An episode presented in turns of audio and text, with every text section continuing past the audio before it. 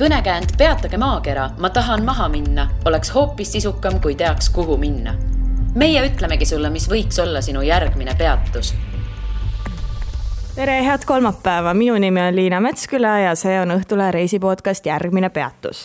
Minuga on täna siin Maario Matvei, kes otsustas kolmekümne nelja aastaselt teha tööga lõpparve ja osta pileti, ühe otsa pileti Buenos Airesesse ja minna lihtsalt sinna teadmata ajaks. Tere tulemast, Maario! Tere! No, mis siin selliseks sammuks ajendas, et ühe otsa pilet kaugele maale? No tegelikult ma olen viimased paar aastat olen päris palju niimoodi reisimas käinud ja eelmine talv ma olin kaks kuud, et siis mul lihtsalt õnnestus saada pikem puhkus, aga kuna ma olen nagu unistanud pikalt, et tahaks nagu pikemalt ja sellist nagu backpackeri elu elada, et siis ma mõtlesingi, et, et praegu on nagu viimane aeg, et ma olen juba kolmkümmend neli, et, no, et kui ma praegu ei lähe, et siis ma ilmselt ei lähe seda kunagi sinna. Ja siis oligi. Ja kuna Peru oli mu unistuste sihtkoht viimased viis aastat, siis ma mõtlesingi, et, et Lõuna-Ameerika on see koht, kuhu ma lähen. No mina olen teinud täpselt sama asja nagu sina. Tulnud töölt ära, ostnud ühe otsa pileti Ladina-Ameerikasse, küll Puerto Ricole, aga mina tegin seda kahekümne nelja aastaselt. Et kolmkümmend neli on tegelikult juba see hetk, kus sa võib-olla peaksid nagu, noh ei peaks, aga võib-olla mõeldakse rohkem perele ja paikseks jäämisele. Et kuidas siis sinul vastupidi või teistmoodi oli? No ma ei tea, noorena võib-olla ei olnud sellist unistust või sellist nagu tahtmist, et see tekkis, see reisisõltuvus tekkis alles ka mingi võib-olla viis aastat tagasi ja noh, kui ma seal olin, siis ma vahepeal tundsin küll, et, et kõik, kellega ma seal ringi trippisin, ma ju olin hostelites ja kohalike juures, et seal oli, kõik olid suke kaheksateist kuni kakskümmend neli, et siis ma tundsin vahepeal päris vanana ennast. Kuidas sinu reisisõltuvus üldse tekkis? Sa ütlesid viis aastat tagasi umbes ta tekkis. Jaa. No esimene reis oli paketireis Türki, see läks väga võssa. Okei. Okay. Ja peale seda ma otsustasin, et ma mitte kunagi ei võta ühtegi paketireisi ja ma olen, kõik reisid olen praegu nagu ise kokku pannud, et see on nagu parim olnud. Mis sul seal Türgi reisil juhtus, et mitte see tänane teema oleks, aga ma täiesti huvi, huvi pärast küsin? No ma läksin vist Riia kaudu ja ühe tuntud firmaga, mida ma äkki nimetama praegu igaks juhuks. Ärme igaks juhuks hakka, jah. Ja põhimõtteliselt me saime, hotell oli väga siuke, väga halb, et seal suitsetati igal poole, see oli venelasi täis, põhimõtteliselt hommikul läksid kohvi võtma, siis võtsid suhkrudoosi, kaane lahti, jooksis sipelgad välja ja no, seal oli väga rõve. Ja kui me hakkasime nõudma nagu uut hotelli, siis põhimõtteliselt meid ei võetud üldse kuulda nagu, et et ne kedagi juvitanud seal ja siis me võtsime mingid tuure, mis olid ka põhimõtteliselt ainult pillistamise tuurid ja see on tuuride lõpus nõuti raha igalt poolt ja no siis ei jätnud nagu head muljet. Nii, ja reisisõltuvus siis sai alguse pärast seda Türgi ebaõnnestumist ja. Või? Ja mõtlesid, et lähen hoopis üksinda ja vaatsid, ohoo, nii ei, no, siis ma üksi ei käinud veel. Üksi ma hakkasin reisima umbes kaks aastat tagasi. Et kui mul oligi see, et ma tahtsin reisile, kedagi ei leidnud, kes kaasa tuleks, ja siis mõtlesin, et no, et siis ma lähen üksi. Ja see oli parim otsus mu elus. Kas see otsus tuli lihtsalt, et, et tegelikult see on üsna suur samm minna täiesti üksinda reisima ja see, et no, sul ei olegi kedagi kaasas, et kuidas see, kuidas see samm see oli? Äh, oli hirmutav tegelikult, et noh, ongi see, et sa oled ju täiesti üksi ja, ja mul oli see ka, et ma kartsin teiste inimestega rääkida. Et äh, ma mõtlesin ka, et okei, okay, ma lähen üksi reisile, et, et mida ma teen seal üksi, et mul hakkab nagu igav. Et esimene, kõige esimene reis mul oligi, ma Mallorcale vist läksin nädalaks üksinda, aga no siis ma olingi seal, ma olingi üksi, võtsin auto ja trippisin ringi nädala aega ja olingi üksi seal. Ja jõudis kohale, tegelikult ei ole mitte midagi väga kuulda. Et selliseks julgust, julgustuseks ka neile, kes, kes võibolla mõtlevad selle peale, et võiks ju minna. No praegu ma tegelikult üritangi inimestele nagu näidata või rääkida, et ongi tegelikult üksi reisimine on sul siuke nagu, et sa näedki seda nagu tõelist elu seal koha peale. Et sa ju pead hakkama seal kohalikega suhtlema, sa võid teha, mis sa tahad, sa ei pea mingit plaane tegema, sa teedki, eladki päev korraga ja see on nagu väga ideaalne. Kuidas üksi reisimine kohalik elu näitab? No mina olin näiteks hostelites, noh seal näed erinevaid nagu neid inimesi, kes ka üksi reisivad seljakottidega ja samas ma kasutan ka couchsurfingut päris palju, et siis ma nagu satungi kohalike inimeste kodudesse. Et ma ööbingi seal või lihtsalt käin nagu, kasutan seda couchsurfingu hangouti, et kus ma tutvun ka nagu inimestega siis on Tinder on üks väga hea äpp, millega nagu, noh, mida ma Lõuna-Ameerikas väga palju kasutasin, et seal ma sain ka nagu väga häid tuttavaid, et kelle, kes näitasid mulle igasuguseid kohti, kuhu turistid üldiselt ei, ei satu. No aga lähme praegu tagasi, enne kui me sinna Lõuna-Ameerikasse üldse jõuame, lähme tagasi sellesse aega, kui sa otsustasid, et ma nüüd jätan töö ja lähen Ladina-Ameerikasse, et meenuta seda hetke, et kus see sul tuli, et vot see on see plõks ja vot nii ongi. No tegelikult see idee tuli umbes septembris, ma mõtlesin, et äh, okei, okay, et see talv ma lähen pikemaks, kuna eelmine talv ma olin kaks kuud, no see tundus, see läks nagu nii kiirelt, et äh, ma olin palil ja seal Aasias ja siis ma mõtlesin, et ei, et seekord ma lähen, võtangi ühe otsa pileti ja lähen, olen nii kaua kui tahan ja noh, ainuke variant oli ka tööandjale, ma ei teadnud ju ka, et kuna ma tagasi tulen ja mu plaan oli üldse tegelikult äh, restart teha ja üldse midagi muud alustada peale tagasitulekut.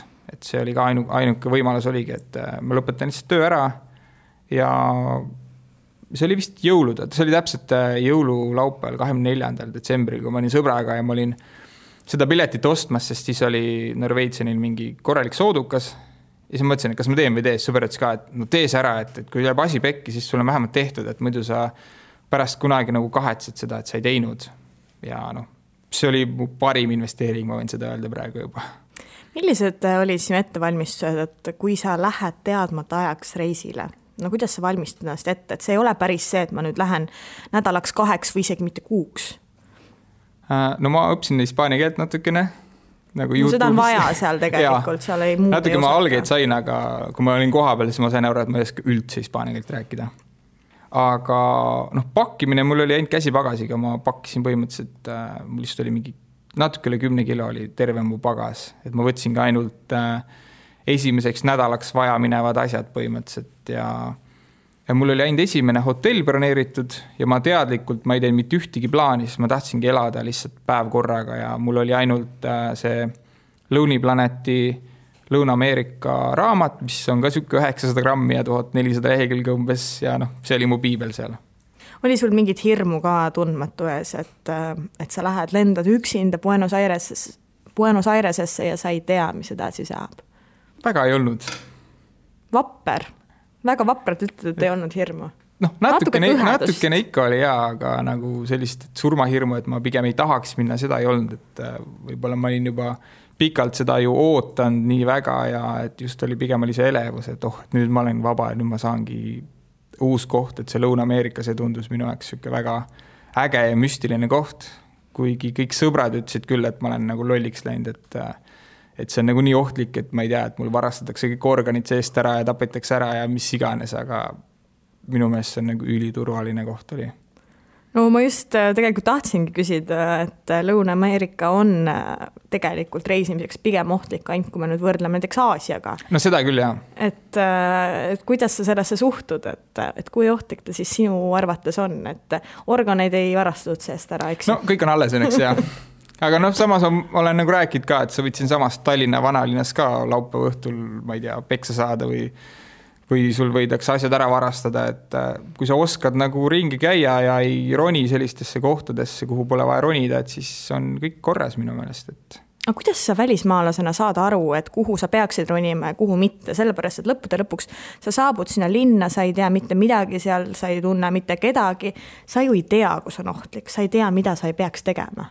No seda küll jah, sest Buenos Aireses olles ma võtsingi esimese hosteli, võtsingi tegelikult sellisesse pigem ohtlikumasse piirkonda, kus oli ka selliseid kodutuid oli suht palju, aga ma ei tea, võib-olla ma lihtsalt loll ja ei teadnud, et see on ohtlik, et ma lihtsalt käisin ringi ja ei saanud midagi aru.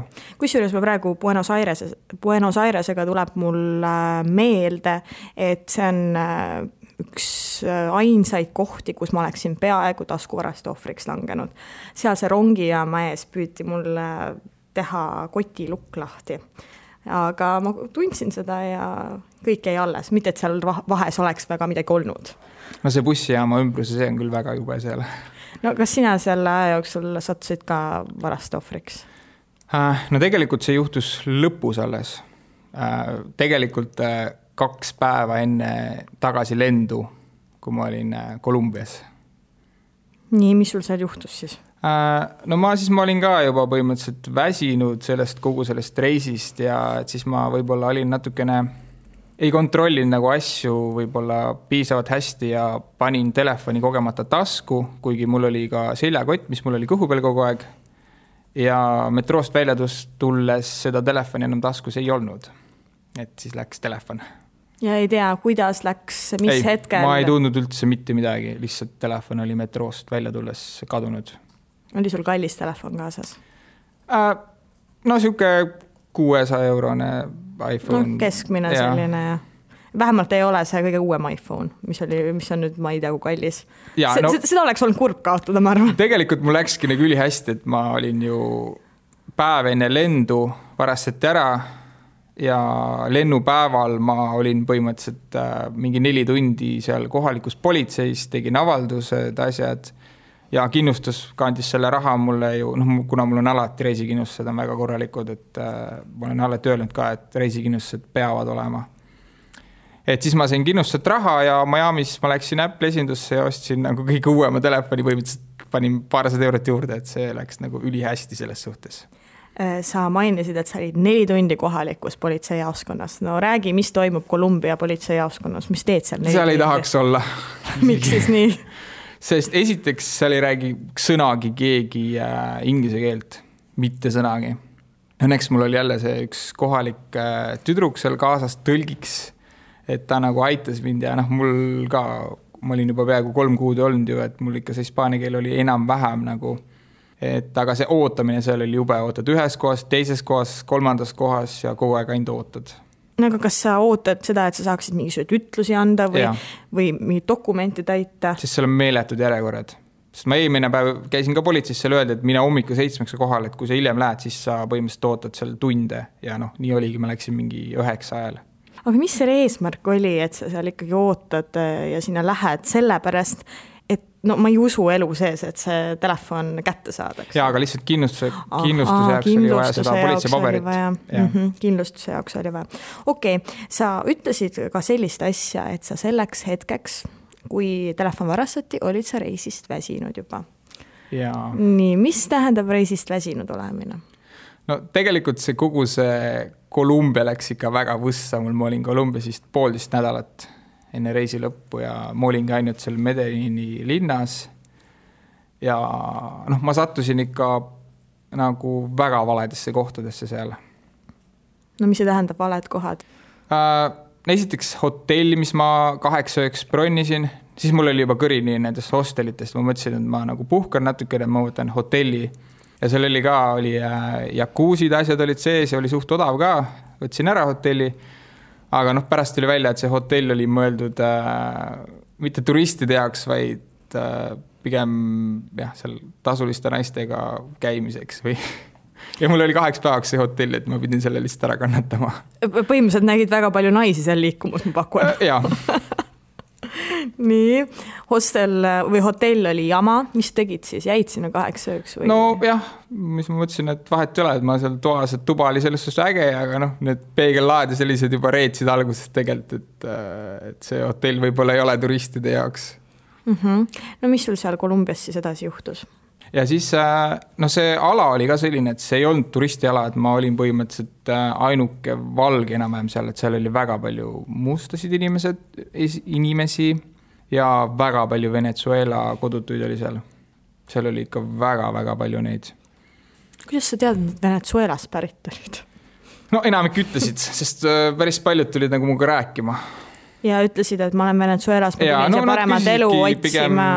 Raha küsisid, et ei ole süüa ega midagi, et äkki annad natukene raha, aga noh, mm-hmm. Üritsin pigem nagu hoiduda nendest. Mm-hmm. No kas nad kodutud ajasid sul hirmu nahka või mis on tegu oli? Nad nägid ikka päris õudsed välja, jah. Okay. Ja seal samas äh, linnaosas ma veel äh, järgmine päev läksin jalutama ja ma sattusin ühte sellisesse parki, no ma, ma ei vaatanud ka päris, et Google Mapsist, et kuhu nagu võib minna, kuhu ei või minna. Ja siis ma järsku olingi sellises kohas, kus, kus ma vaatasin, et ei ole nagu eriti kedagi. Olidki mingid kodutud, kuskil vedelesid seal puude all. Ja järsku oligi see, et minu poole kõndis no, natuke, minust ikka korralikult suurem mees. ja tal oli nuga käes ja ta ei olnud just kõige sõbralikuma näoilmega. Ja ta kõndis reaalselt minu poole ja mängis selle noaga. Ja siis ma nagu mõtlesin, et, et mida ma teen, ma olen nagu täiesti üks X kohas ja ta tuleb minu poole ja siis ma lihtsalt panin selle poole jooksu. Kas ta ajas sind taga? Et ta ajanud taga, aga noh, võibolla ta lihtsalt kõndis, aga noh, Kolumbias ma ei hakka seda riski võtma, et see oli selline ala ka, kus mitte keegi poleks midagi näinud ja noh, ma lihtsalt ja, pidasin õigeks lihtsalt ära joosta. Võibolla mees tegi lihtsalt väikest jalutuskäiku koos noaga. No võibolla jaa, aga ta ei olnud siuke sõbralik, et kes tuleb minu juurde ütleb, et tere tulemast Kolumbiasse, et ma pigem ja. No mis sa arvad, mis ta oleks siis võinud teha, kui ta tõesti tuleb sinu juurde, et kas lihtsalt noa ähvardusel röövida sind paljaks või... No. Ma isegi ei mõelnud seda, ma lihtsalt ainuke mõte oli, et saaks minema sealt. See on asi ilmselt, millele sa ei taha mõelda. Ja. Kui siis, veel, kui siis hiljem veel mõtled, et mis oleks võinud olla, aga pigem tol hetkel. Kolumbia pole see koht, kus riske võtta. Kas Medellin on sinu arvates ohtlik? Oli... Äh, ei ole, aga ma olin lihtsalt väga vales piirkonnas. Ja peale seda ma kolisingi kohe sinna turistipiirkonda, mis oli, no mis oli nagu, jah, seal ma põhimõtteliselt kõndisin isegi öösel kahe-kolme ajal vahepeal kõndisin ringi ja ma ei tundnud üldse, et ma oleks nagu ohus olnud, et, et seal olid inimesed hoopis teistsugused, aga lihtsalt vale linna osa oli. Kas öösel kahe-kolme ajal tasub välismaal suvalises linnas üksi ringi jalutada? Mis sa arvad? No, seal oli päris palju inimesi. Et seal oli nagu, oligi selline peo tänav, et ma lihtsalt läksin, vaatsin seda ööelu seal. Kui kauaks sa jäid siis lõpuks sinna Ladina-Ameerikasse? Lõuna-Ameerikasse õigemini olid sa? Ma olin põhimõtteliselt täpselt kolm kuud. No, üks päev vähem kui kolm kuu. Miks kolm kuud? Et kus, kus see tuli? Et, et miks mitte kauem? Et sa ei ostsid ühe otsa pileti? No tegelikult ma tahtsingi olla vähemalt pool aastat oli esialgne plaan ja ma tahtsin liikuda ka kuni Mehikoni välja, ka Kesk-Ameerika võtta vahepeal tüks selline plaan. Aga ma olin Peruus ja, ja ma olin täpselt kaks kuud ära olnud ja, ja ma tegin ühte sellist tseremooniat nagu Ayahuasca ja järgmine päev võtsin koju pileti ära, sest see muutis mu seda elu võib öelda. Kuidas see su elu muutis? Kõigepealt alustame muidugi võib-olla sellest, et mis asi see on? Igaüks ei tea, mina ka täpselt ei tea. No, ma ise ka mingid päris täpselt ei tea, et see on selline jook, mida, mida šamaanid on juba, ma ei tea, kui kaua kasutanud, et see on vist kahest, kahest mingist asjast tehakse, see on mingi looduslikud, mingid juurikad või ma, ma täpselt ei tea, ma olen nii täpselt uurinud. Aga kuidas see jook on nagu väga kange halutsinogeene jook, mis tekitab sul halutsinatsioone. Ja no see oli ka tegelikult mu üks eesmärk, et ma tahtsin seda teha seal džunglis. Miks? M- äh, miks sa peaksid asja tegema? See on tegelikult asi, mis, äh, mis viib sind enda nagu sügavale sisse. Et sa... No mul oligi see, et ma tegelikult see kestis umbes neli tundi see ja ma nägin enda lapsepõlvest nagu väga palju stoorisid. Kui ma olin mingi kuue-seitsme aastane ja ma nägin seda nii selgelt ja mul on siiamaani see nagu nii meeles, et noh, see oli seda väärt, et, et paljud, kes on käinud ja teinud seda, on öelnud, et see on nagu võib-olla elu muutev otsus ja sa võid nagu näha midagi enda seest, mida sa tahad nagu näha. Et... Sind muutsid need pildid minevikust või? No ma nägin nagu pere ka nagu lõpus, et ma nägingi hästi palju enda perest, noh, enda vanematest, enda vendadest ja, ja ma olen nagu nendest päris kaua eemal olnud, et ma olen viimased kümme aastat Soomes elanud ja siis ma mõtlesin ka, et, et äh, ei, et ma pean nüüd koju minema, ma tahan oma pere juurde minna, et äh, noh, ongi, sealt ma saingi selle, et, et pere on ikka nagu kõige tähtsam, et äh, ja siis ma võtsingi, mõtlesin, okei, okay, et kuu aja pärast ma lähen koju. Kuidas sinu selline enesetunne oli selle tseremoonia ajal, et kas sul oli paha olla, tundsid ennast üli hästi? Kuidas see välja? No tegelikult ma valmistusin kaks nädalat enne seda, ma ei joonud üldse alkoholi, ma olin täiesti taimetoitlane, et ma valmistusin nii vaimselt kui füüsiliselt selle jaoks ja ma ei tundnud. No lõpus oli see, et, et kui see lõpus see asi tuleb ikka välja, sest et sa oksendad selle välja, et siis hakkas nagu paha, et siis sa oksendasid lõpuks välja selle. Ja kui sa olid välja oksendanud, siis oli nagu poleks midagi olnud. Järgmisel päeval ei olnud sees tunnet nagu mingi pohmakas oleks ei, olnud. Ei, mitte midagi. Et lihtsalt neli tundi möödas kõik ja. Nagu poleks midagi olnud. Ei. No selles suhtes need äh, mõtted ja need olid ikka, sa mõtlesid küll järgmine päev väga korralikult, et, et mis see nüüd oli. Et sa nägid neid ju stoorisid asju ja siis ma nagu sain analüüsida järgmine päev seda, sest see võttis ikka energia ka nagu päris ära. Kus see tseremoonia toimus? Milline äh, see välja nägi? No ma olin, äh, võtsin selle nagu turistika nii öelda, et neid oleks ka saanud džunglis kuskil, oleks mingi kümne dollari eest saanud ja siis sa pead ise selle samaani üles otsima kuskilt. Aga noh, kuna ma hispaania keelt nii hästi ei rääkinud ja need samaanid üldse, see, see samaan näiteks rääkis ainult ketšua keelt, et siis ma läksingi esoteerika poodi ühte, kus ma küsisin, nad nagu pakuvad seda ja see oli seal samas poes kolmandal korrusel, kus see samaan nagu ajutiselt elas, et seal oligi selline tema selline punker. See tundub olevat selline kuidagi väga nagu turistilik, et mitte nagu väga ehtne. Kui sa mulle rääksid siis kõikidest piltidest ja, ja asjadest, siis, siis tõesti jäi mulje, et see on nagu väga ehe kogemus, aga praegu... Ja, no seda võib tegelikult ka teha nagu seal džunglis, aga see maksis nagu palju rohkem ja siis ma mõtlesingi, et ma noh, proovin selle siin samas ära. Et see sama on nagu tuuaksegi sealt samast džunglist nagu siia siis, et ta ongi nagu, et need toimuvad ka nagu iga päev ja ma võtsingi, et sellise gruppi, kus on kuni neli inimest, aga õnneks nagu ma olin ainuke, kuna rohkem inimesi polnud, et siis ma sain privaatsessiooni nii-öelda. Et see atmosfäär oli küll päris äge ja seal oli ka, et linna müra ega midagi ei kuulnud, sa olidki täiesti vaikuses ja, ja kõik see, ja seal oli ka ta kõik need mingid asjad, tegi seal mingid suitsu ja mingeid suled ja asjad ja seal oli väga palju sellised asju, mida pealt sa ei teagi, mis need olla võivad. Ega see keelatud ei ole, see asi? Äh, seal on see lubatud. Aga Peruus siis? Jah. Aga väljaspool Peruud, mujal Lõuna-Ameerikas tead sa, et kas sellist ma asja ei... tehakse? Ma tean, et Kolumbias ka osad mul tuttavad tegid seal, no, keda ma nagu seal sain tundma. Et need nagu ka tegid kuskil Kolumbias, aga seal vist see ei ole päris legaalne. Et see on ainult nagu Peruus, et kuna see on sajandeid olnud seal ja need samaanid nagu teevad seda, et siis see on jah, ilmselt seal ikka legaalne. Ma palusin sulle tänaseks mõelda välja mõned sellised ägedad reisilood, et mis sinuga selle kolme kuu jooksul juhtus, et milleni sa jõudsid, et mis, mis on sellised ägedad lood? Mis on see kõige lemmikum reisilugu, mida sa igas seltskonnas räägid? No tegelikult ma sain seal aru, miks ma tahtsin minna nii väga Peruusse. Et mul on olnud ka mitu korda seda, et, et ma tahan väga mingisse kohta minna, jõuad sinna kohta ja siis mõtled, oh, et siin ei olegi nagu midagi. Aga noh, Peru on mulle nagu väga südamesse jäänud, et äh, näiteks seal Arequipa linnas oli mul juhuslikult, ma tegin ühte free walking tuuri ja seal nagu ma kuulsin, et on võimalik minna nagu vulkaani otsa, mis on üle kuue tuhande meetri, no, mis on juba tegelikult äh, ekstreem nagu kõrgus. Ja siis ma mõtlesingi, et okei, et ma lähen sinna vulkaani otsa, mis oli muidugi üli, üli raske. See oli, meid viidi muidugi autoga viie tuhande kahesaja meetri kõrgusele ja me ööbisime seal telkides, mis oli ka juba päris siuke ekstreemne, sest meie telgil ei töötanud see uks ja tuul puus sisse kogu aeg ja seal oli öösel kuskil miinus kolm kraadi ja märkasime mingi ööse kell üks ülesse, siis jõime seda kokateed ja hakkasime kõndima. Kaua läks sinna üles minekuks? No me tegime tegelikult rekordi ka. Me jõudsime kuskil viis tundi, viisteist minutit, et üldiselt on siuke kuus-seitse tundi. Ja meid alustas kümme inimest ja lõppu jõudis tegelikult ainult neli. See tähendab, et see on pööraselt raske. Ja, sest ma ise olin ka vähemalt viis korda loobumise äärel, sest see üleval oli kuskil miinus kümme kraadi. Ja see tuul ja...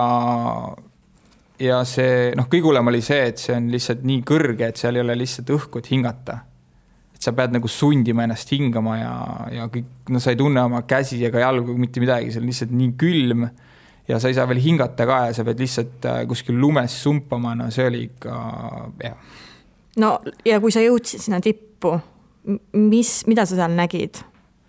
No mul oligi see, et viimased paarsada meetrit tõusu mul oli see, et äh, ei, et ma lihtsalt, ma pean selle ära tegema, et ma ei loobu ja ma põhimõtteliselt, no me kõik neljakesi, me olimegi nagu zombid, et me lihtsalt kõndisime nagu, noh, me ei tundu mitte midagi, lihtsalt meil oli eesmärk, et tipp. Ja siis jõuadki sinna kaua oodatud. Ja kui see tipus ära jõuad, siis see vaade seal, see oli ka nagu, noh, meil oli täitsa vulkaani tipus, et seal oli nagu kolmsada kuuskümmend kraadi see vaade. Et see oli juba imeline ja lihtsalt see tunne, et sa oled kuus tuhat meetrit nagu ületanud, no mis Euroopa mandril on nagu võimatu. Et no, see tunne oli nagu äge, et, et ma tegin selle ära. Ehk siis see oli täielikult väärt seda? Jaa, see oli väga, väga äge.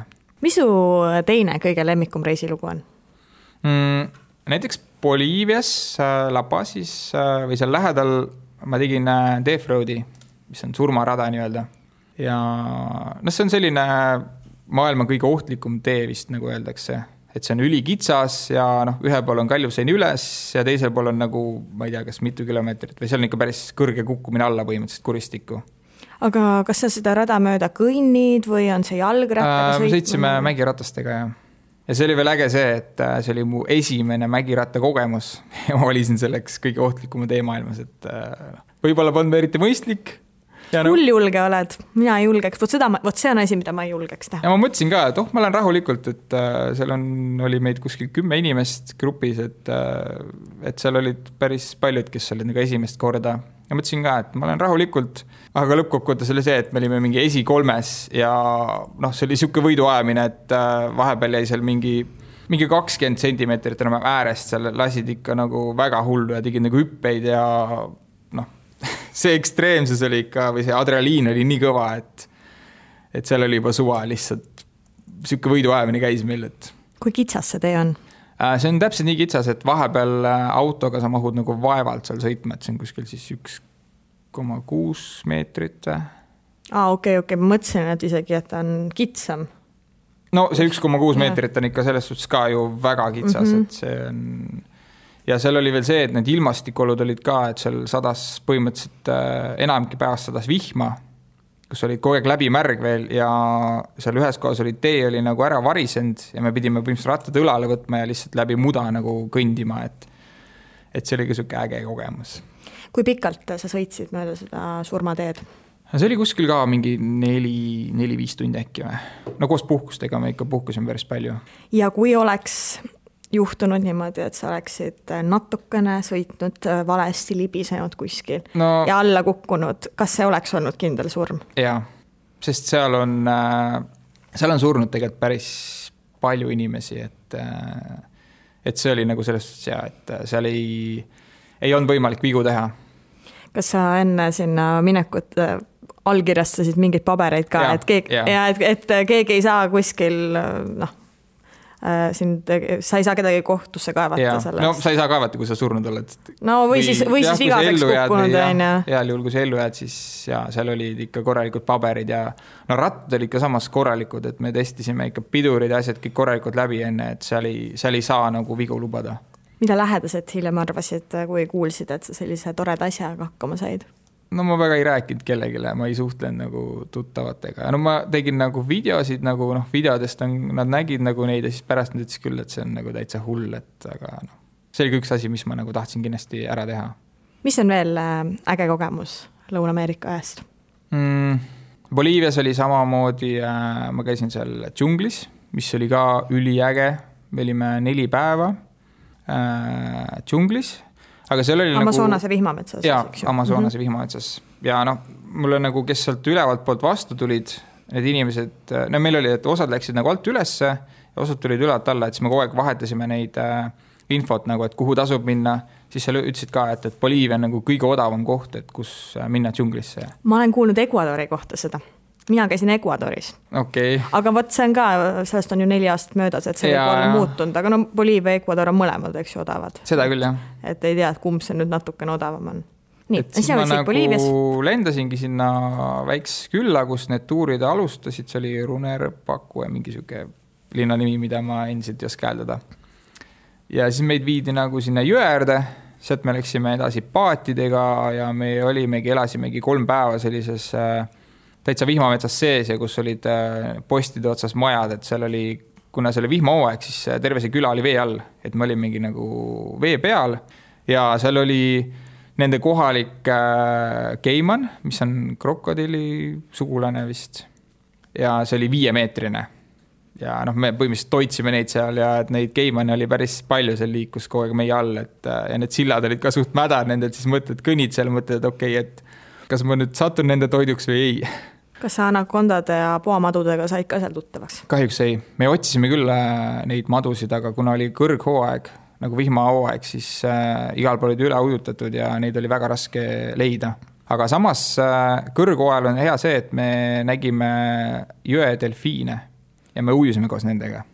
Samas vees, kus on piraajad ja krokodillid.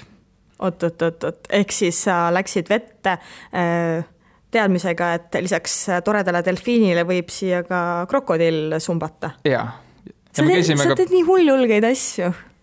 Kuidas su lähedased sinuga hakkama saavad? Ma ei tea.